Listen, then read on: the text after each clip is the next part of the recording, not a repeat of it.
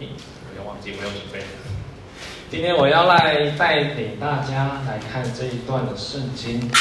今天我们要与大家分享的是拆毁跟重建。好，我们可能先看一下今天的经福音的经文。我们可能从福音的经文刚开始看到一个事情，就是耶稣对着门徒发预言说圣殿要被毁，但这时候就出现一个问题了。耶稣不是才刚刚洁净过圣殿吗？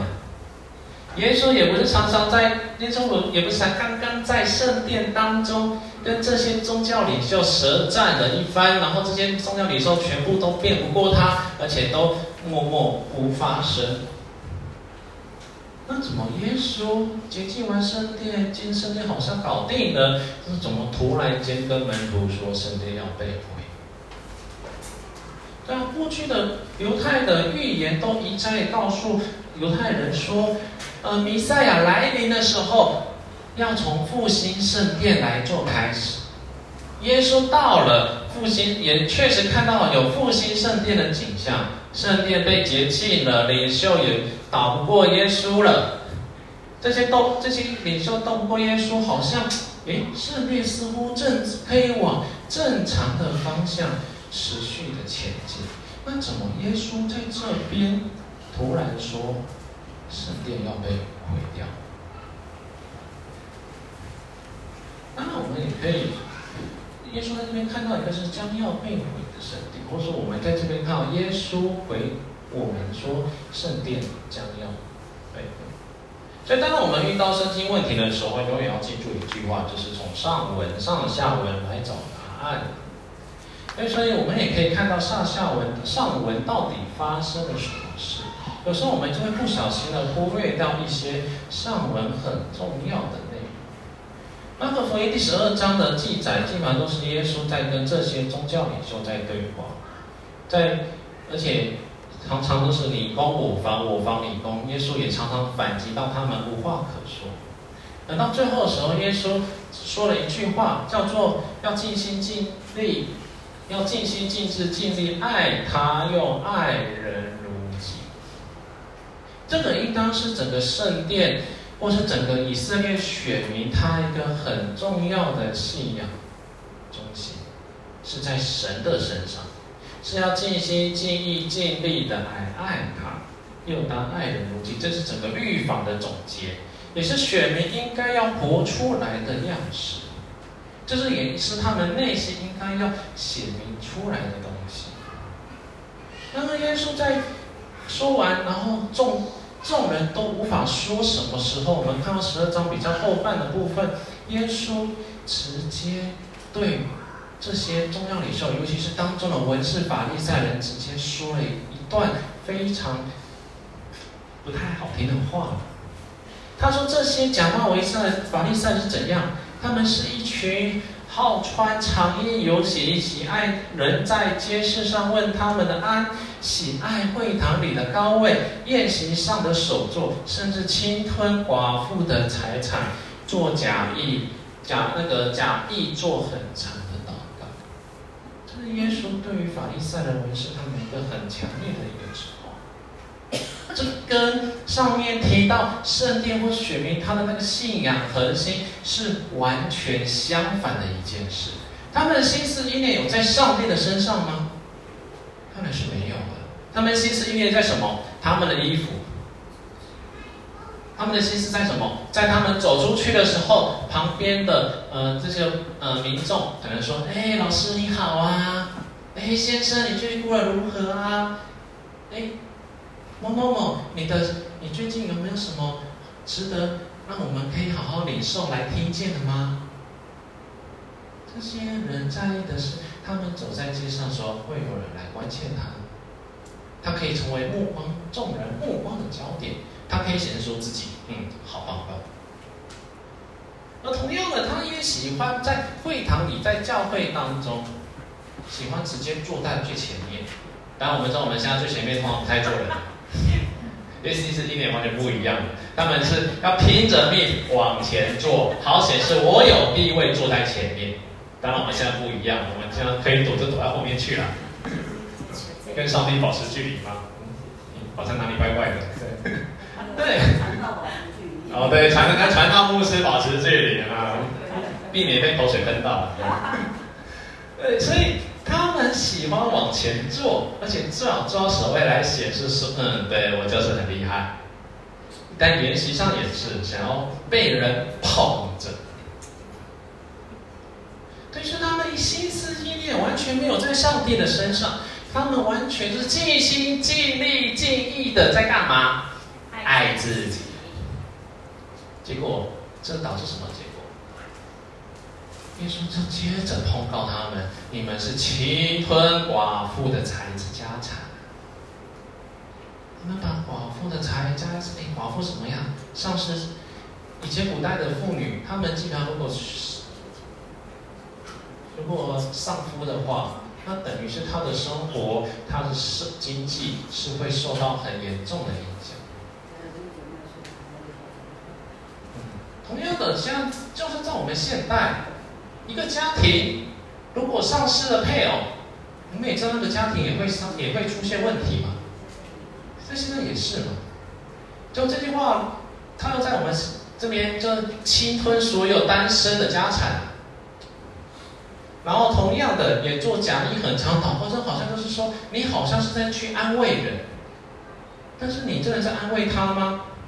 没有，也是希望那个人要感觉你很，你真的让那个人感觉到有一种宗教上面的安慰而已，所以要做很长的祷告，显示说，嗯，我这祷告好有力量。所以有时候我们祷告也是啊，好像。做了很长，就要祷告五到十分钟，然后甚至最最扯的那个半个小时都是有遇过的。就整个道，整个祷告里面都是踏踏实实讲了一篇道，也有。但是那过程当中，其实他真的是真心诚意的在祷告，或许是，但是也或许也透露了他其实在想透过祷告过程当中来显示出他在。上帝面前是很敬虔的，也显得让众人觉得他的信仰内涵是好的。而在耶稣控告这些文士法利赛的时候，发生什么事？这个时候，耶稣坐着，耶稣站，耶稣耶稣坐着站着，忘了。耶稣坐在站那边看着，耶稣坐着啊，看着那奉献箱。此时。财主往银库投了若干的钱，叮叮当当。这时候，有另外一个寡妇投了两个小钱进去。耶稣对文士的控告是什么？他们侵占寡妇的家产。而这个寡妇在做什么事？这个寡妇将她一切养生的都投了进去啊。有时候我们在理解这一句的时候，我们会觉得 是好像用奉献的方式来表达我们对上帝的敬虔以及信靠。对，这些钱都身外之物，我们奉献下去，我们是全然的去信靠上帝的带领。但是如果我们用这个角度来去理解寡妇两个小钱，来教导信徒用奉献来表达与神的关心的时候，其实这个教导有一点，其实就跟法利赛的跟文士差不了多少，因为它其实就是用一种宗教式的语言，或者是用一种鼓励你有一个心智的方式，可以将你的钱财尽可能的掏出来，来投入到奉献箱当中。所以或许我们每一个人在投奉献的过程当中，确实我们都是凭着信心在投入的。但这个教导在这一段经文里面，又透露出了另外一件事情，叫做教会的领袖到底在教什么？教会的领袖在教你们要好好奉献的时候，这个教会领袖他是在想：哦，你们投越多，我赚越多；你们投越多，我们的教堂可以盖得更漂亮，然后可以吸引更多的人来投，再继续的把奉献箱给承担。对，所以。两寡妇两个小钱，它一方面我们或许可以看到寡妇的一个心智，但是我们也同样看到寡妇如此的心智是被操控的，而且是被法利赛人文士给剥削的。所以耶稣说，这个寡妇将她一切养生的所有投，他没有在讲，他没有在那么的去讲这个寡妇的信号，他更显示出文士跟法利赛人那一个假冒为善，以及他们透过圣殿在做一个非常肮脏的事情。所以我们也可以看到一件事情：如果以色列他真心看重律法，他们都说我们要用律法来活出我们就是上帝的子民。他们在活律法过程当中是要来证明我真的是属上帝的。如果以色列人他们真心的去看重律法，真实的去做到尽心尽智尽力爱他，又爱人如己，试问在圣殿当中为何还没有？应该说不是说为何不会有寡妇，应该说为何会有穷寡妇？如果真的是尽心尽力尽力然后爱神，而且来爱人如己的话，圣殿当中为何会有穷人？意思说什么？怎么没有人在帮助他？你们之前不是说要尽？爱上帝吗？要爱人如己的吗？怎么会还有穷人在圣殿当中去投入他的所有的一切？而且他所有一切只有什么？两个小钱。这个是一个一个很严重、很严重的一个控告。当然，我这边还是要额外补充啊，因为这样说起来好像嗯，我们不要去奉献一样啊。当然不是这个意思，而是说我们可能要去了解到我们奉献它到底是。我们或许要先了解到，上帝会需要奉献吗？根本不用嘛，万有都是他的，他干嘛还要我们这些东西？而且我们东西都是他给我们的，他还逼我们把它还回去吗？对，上帝是万有的，他怎么还会需要我们奉献？所以我们要了解到，神在奉，神在神，神在奉设立奉献这件事情，他的目的。他的背后，他的心意是要为人的缘故来设。奉献这件事情是因为人啊，不是因为神啊。那他过去他设置了献祭，他是透过献祭，通过这些奉献，他其实来表达一种感恩，他让人可以来向上帝来感谢，来。也让人去看见，原来上帝确实的是与他同在，也为此向上帝表达感谢。所以他是让人可以透过献祭来向他来表达感谢。这不是因为上帝需要，而是透过奉献，我们来表达我们对神的敬爱、感恩，感谢神的公义，感谢神确实有在帮助我。所以我们奉献，同样的，它也是可以让人来靠近上帝。通过奉献，我们让人，他让人来靠近他。我们奉献，我们奉献我们的时间，我们奉献我们的金钱，奉献我们的所有，其实就是我们有一个机会，可以来到上帝的前面，去领受神的恩惠，去领受神的话语。我们通过我们也是通过奉献来到上帝的面前。过去的以色列民也是通过献祭来到上帝的面前。同样，另外一件事情也很重要，它就是为了维持圣殿的运作。在旧约时代，为了维持圣殿的运作，因为我们知道嘛，以色列十二个支派里面谁被分别出来？因为因为没有土地，对，因为没有产权，对，那你要当喝什么吃什么？西北风。继续吃玛纳，但玛纳在进，但玛纳在进那个迦南地前就停下来了嘛。哦，所以圣殿运作，这个利未人被分别出来与神亲近，带领着以色列民真的专心在上帝的面前。他其实只是，所以也就是说，他维持圣殿的运作，也维持利未人的生计。所以，我们奉献也是表达我们对这些分别出来与神奉献给上帝、服侍上帝的这些人，我们去看重这些童工的日用需要。也同样的维持好我们圣殿的运作，维持好我们教会里面的运作，其实也是让我们有一个舒适的空间，我们这些群体可以在这个空间当中一同的来敬拜上帝。非常，如果我们的教会很破烂不堪，让人来到当中的意愿，我想也是不是太好。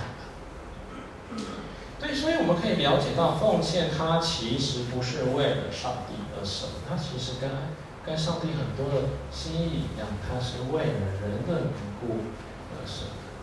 所以奉献是干嘛？奉献是让人可以参与到上帝的创造，神用子民来彼此帮助，来呈现出万物的公义还有智慧。我们用奉献来表达了，或上帝用奉献来传递他跟我们确实是同在的，也呈现出那种彼此相爱、彼此关顾的那个。所以这是奉献它本身的意思。但是我们去看到法利赛人到底在干嘛？法利赛人用这些宗教领袖用圣殿在干嘛？圣殿为什么被毁？它其实也展现出来，其实圣殿的运作出了严重的问题。这些法利赛人，他们文士，他们妄想用律法来证明是属神的子。对，或许这个是很重要的心智，但是他们却到最后变成觉得要守一切的律法来证明我就是神的选民。他如果不守不守律法的人，你不是神的选民。你不守律法的，就你不是神的选民；你不守律法的，代表你不与我们是同一个群体。我们这个犹太，我们这个犹太的群体是神亲自选立的族群，所以我们要守律法，证明我们是犹太人。那如果你没有守好律法呢？你就不是犹太人。不是犹太人等于什么？等于外邦人。所以这些法利赛人在用律法来去做人的切割，分为好人、坏人、犹太人、外邦人，分为神的子民，分为你不是上帝的选民，准备下地狱吧？你准备投在那个投在焚化炉里面吧？这个是犹太人，他们文士他们用妄想用律法，就导致了这严重的分化。以及他们汲汲营营的，只想要有一种外在的。所以祭司、文士、领袖，他们维持表面圣洁，但是他们却没有去看见穷乏、软弱者、孤儿寡妇，甚至他们对外邦的客旅是没有好脸色。他们把外邦人看为什么？他们不把外邦人看为人啊，把他们看为是狗啊。看为是猪啊，那个畜生都不如的存在。但是我们知道这是上帝的心意吗？所以他们用律法，他们用圣殿，逐渐的塑造出一群越来越封闭的以色列人，越来越封闭的以色列，越来越封闭的犹太人。结果就造成他们只是一个很封闭的群。大家还记得耶稣在翻在圣殿翻桌的时候说什么话？这应该是什么？这应该是万国祷告的殿，结果你们竟然把它变成贼窝啊！哎呀，原本应该是万国祷告，结果呢，他们现在把圣殿搞到什么？你只有犹太人可以祷告。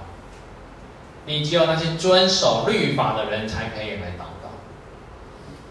原本应该是万国祷告的，结果你还甚至把它变成贼窝，因为领袖们他们不在，他们重心已经完全不在上帝了。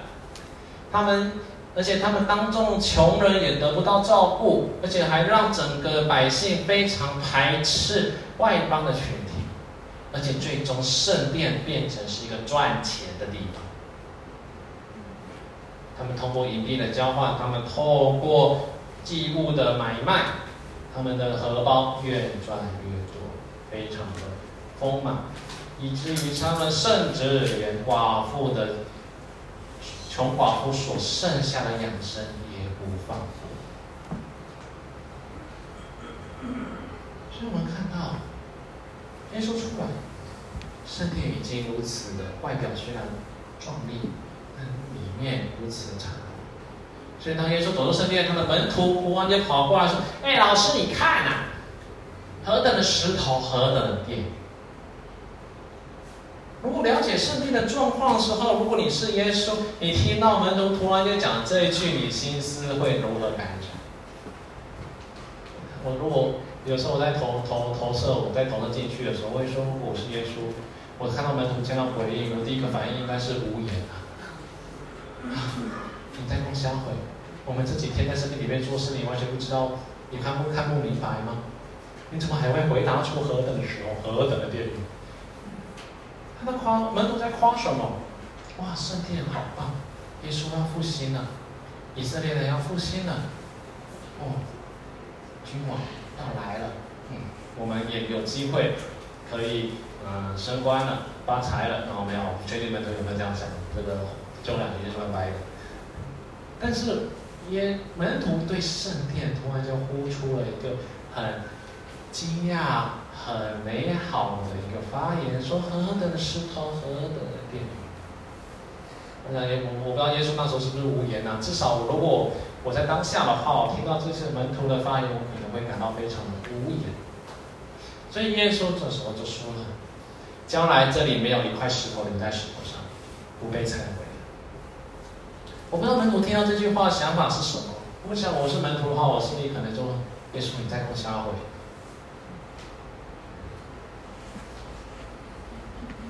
这时候门徒后来耶稣就到橄榄山上，然后就在那边看着神殿。这时候几个门徒跑过来，彼得、雅各、约翰的哥哥，但是比较耶稣比较核心的那一些，就跑过来询问耶稣。但是我觉得这个门徒，这些门徒也很有趣。他们没有这些核心的门徒没有去询问，老师，为什么圣殿会被毁？他们没有问这个，他们没有问这个。他们问另外一个问题是：老师，你说这些什么时候才会发生啊？我们不确在这边，我们不能够确定几件两件事情。第一个，我们不能够确定门徒有没有理解到圣殿被毁的原因。或许他们因为理解圣殿被毁，这几天耶稣已经讲明了嘛。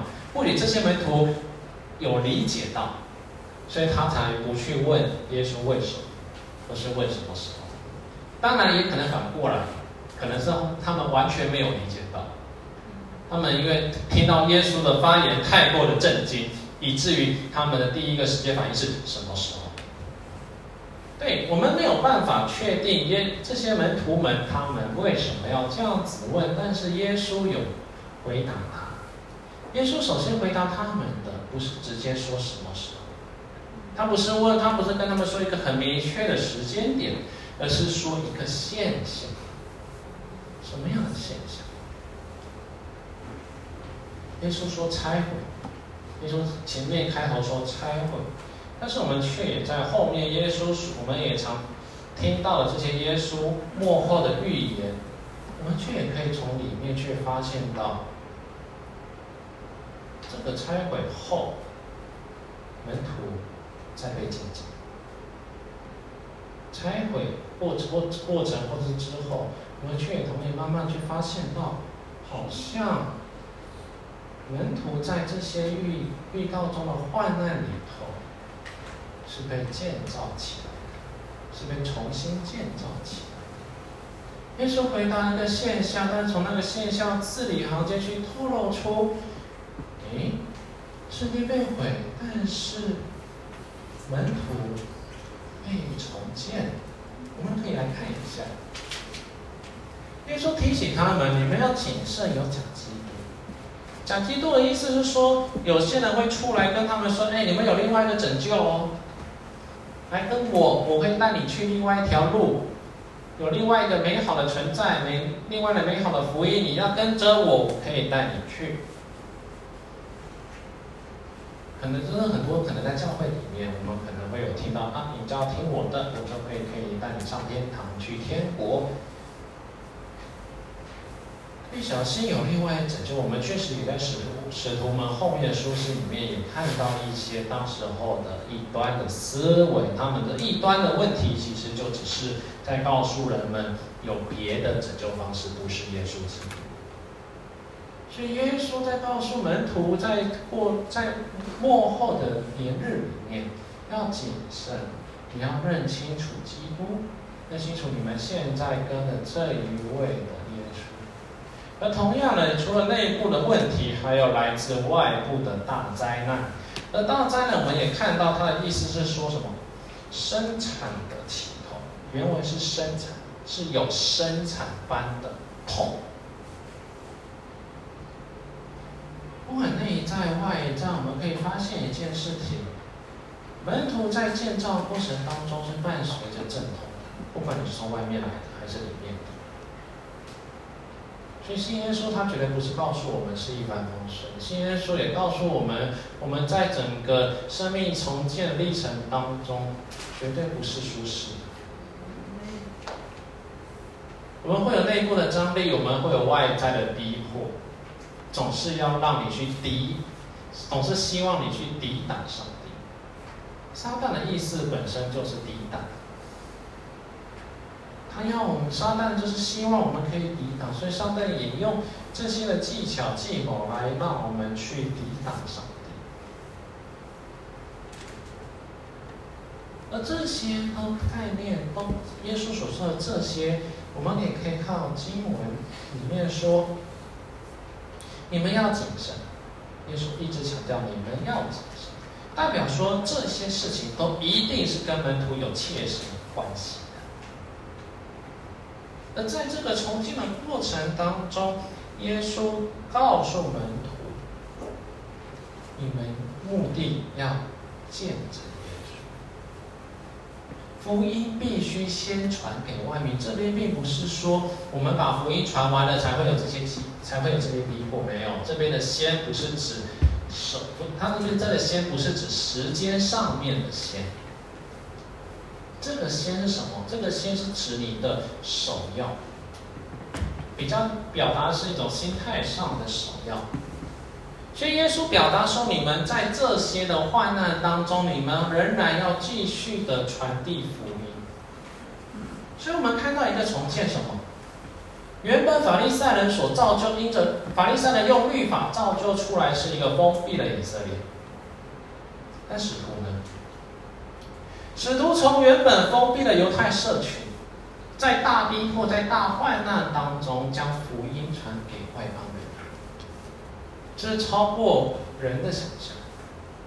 我们好像觉得我们应该活，先活过，先活得好日子，我们才可以去见证耶稣。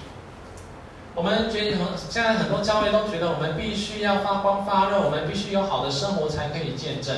我们必须有好的工作，我们才可以见证；我们必须有好的地位、好的成绩，我们才可以见证。但是耶稣在患难当中告诉我们，耶稣在这个预言当中告诉我们，我们的福音是在患难当中，而且是从过去那个封闭的社群，变成是我们向外去传福音。所以福音，上帝在这边告诉福音，从原本的犹太社群。转移到，或是被传开到外邦。日后我们使徒也确实将福音带给外邦人，但他们传那个使徒们在传递的过程当中，真的有一帆风顺吗？没有吧。我们完全是看到只有圣灵在当中，才看让我们在读使徒行传的时候，感觉嗯好像很顺利的。但是回归到现实生活中有吧？有吗？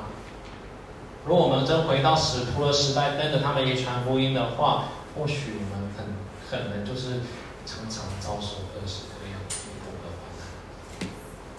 对，所以这个重建从一个过去的封闭转移到我们向外，而神的灵同在，也代表什么？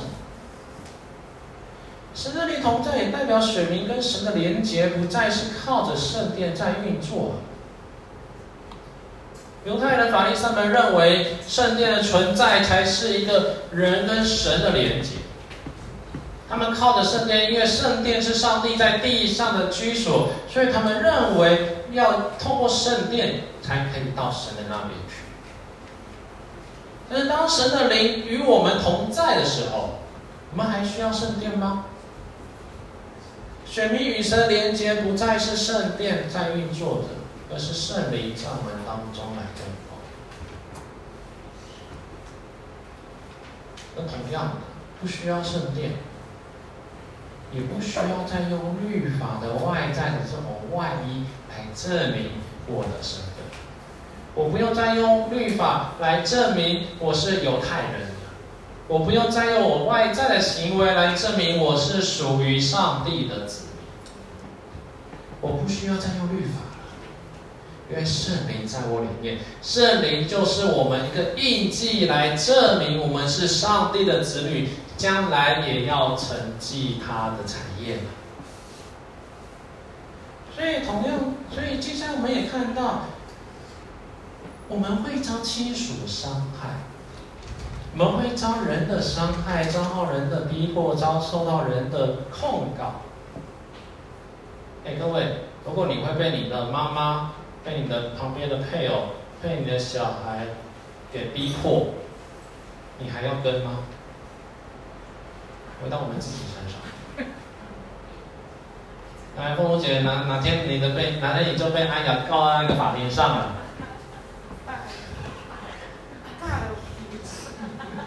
我说：“哎呀，你哪天就被你的妈妈给把拖到哪里去了？”嗯，哎，各位，如果我们是出去我们自己的私心意念的话，通常如果福音告诉我们，我们会被自己的至亲亲属给杀害、逼迫，哎，我们真的很难很难继续跟下去吧？但是。福音也确实透露出了一件事情，就是我们的外在行动已经不再是为了自己。如果我们的外在行动真的是为了自己的话，哇，至亲亲属要伤害你，我直接先，我直接先不要。他直接反过来，我们可以看到，我们是为了神的名的缘故，我们因为福音的缘故，为了神之名的缘故。我们宁可被至亲的亲属给伤害，被他们给不信任，被他们给社会边缘化。所以，其实我们可以看到，在整个患难过程，耶稣的患，耶稣在描绘这种幕后的景况的时候，他不是，他不单只是告诉我们，我们可能会遭遇到什么样的事情。他在这段的预言里面，这个患难预言里面，去看到他在重建他的子。耶稣上上帝在重建他的子。所以，对我们有一个很重要的提醒：第一个，刚刚提到嘛，我们信基督不会是一帆风顺的，他不会带来他来他不会带来给你好的家庭、好的财富、好的经济、好的地位，不会。而且，从外面、从里面、从物理、从精神攻击会一直一直的来，这是这个预言告诉我们的事情。第二，它同样的在提醒我们一个很重要的观念，叫做我们对信仰的想象、理解、思维，也是随时会被、随时会被福音给拆毁和重建的。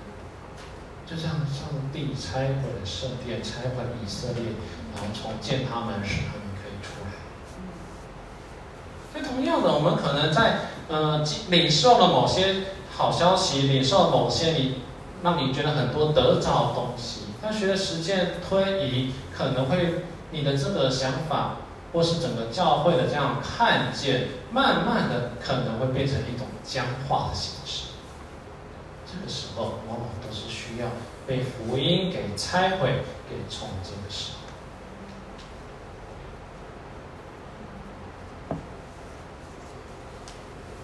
我想，突然就想不到我之前想到什么例子，不好意思。哦，总而言之，不管如何，呃，虽然我没办法马上提供给大家例子，但是我们可以发现，我们可以去了解到，我们有时候一些思维、有些想法，真的会需要被上帝给重新的去翻转改变，因为上帝是丰盛，上帝是万万有，所以它的展现应该是多样化的，它不会只是单一的面向被我们所看到。因此，当我们固有的观念把我们给困住，不让我们去无法让他让我们再去看到上帝的那个心意美善的时候，那就是福音要在我们当中给动工、给拆毁、给重建的时候。而这个过程，我们也在预言当中，耶稣预言当中，这个过程一定不是很好受的，是很痛苦的。当然，你也可以在当中去很喜乐，因为我们知道耶稣，因为我们知道这个拆毁的过程代表福音，代表耶稣是真的与我们同在。所以环境如何，环境不论如何，圣灵都会与我们同在。这个部分显明了我们确实是神的子民啊。所以，至于为什么后面的基督徒、后世的基督徒常常会面对患难的时候感到非常的喜乐，不是因为他们是倒霉，不是他们喜欢被嗯被虐待，不是那种那个自虐狂。他们在患难，他们喜乐的接受患难，他们在患难当中仍然显示出他们非常的开心。为什么？为什么很多被逼迫、逼被逼迫基督徒被逼迫到最后仍然持续的站立，仍然心中充满盼望？因为在被逼迫的过程当中，显示出，原来有这个逼迫，我我就是在上帝里面。有这样的逼迫，也代表着我就是上帝的。一份子，我就是上帝国度的一份子。好，同样的这份的，好，想到了一个例子。同样的这个，这个因为逼迫来显示出我们是上帝，上帝与我们同在，所以我们乐意的来享受逼迫。听起来有点吊诡，但如果这个思维一直延续发展到后面，会发生发生什么事？有人知道吗？自虐。哦，对，自虐倾向要出现了。不是不是不只是不是忧郁的问题，是说后面就有所谓的苦行僧就出来了，开始拿着鞭子鞭打自己的身体，因为后面基基督教成为欧洲主流的时候，没有逼迫了，所以他们要自己制造逼迫了。所以我们发现到又再一次的，原本是一个很喜乐来迎接逼迫，结果它竟然变成一种僵化，好像你要用逼迫来显示出我就是上帝。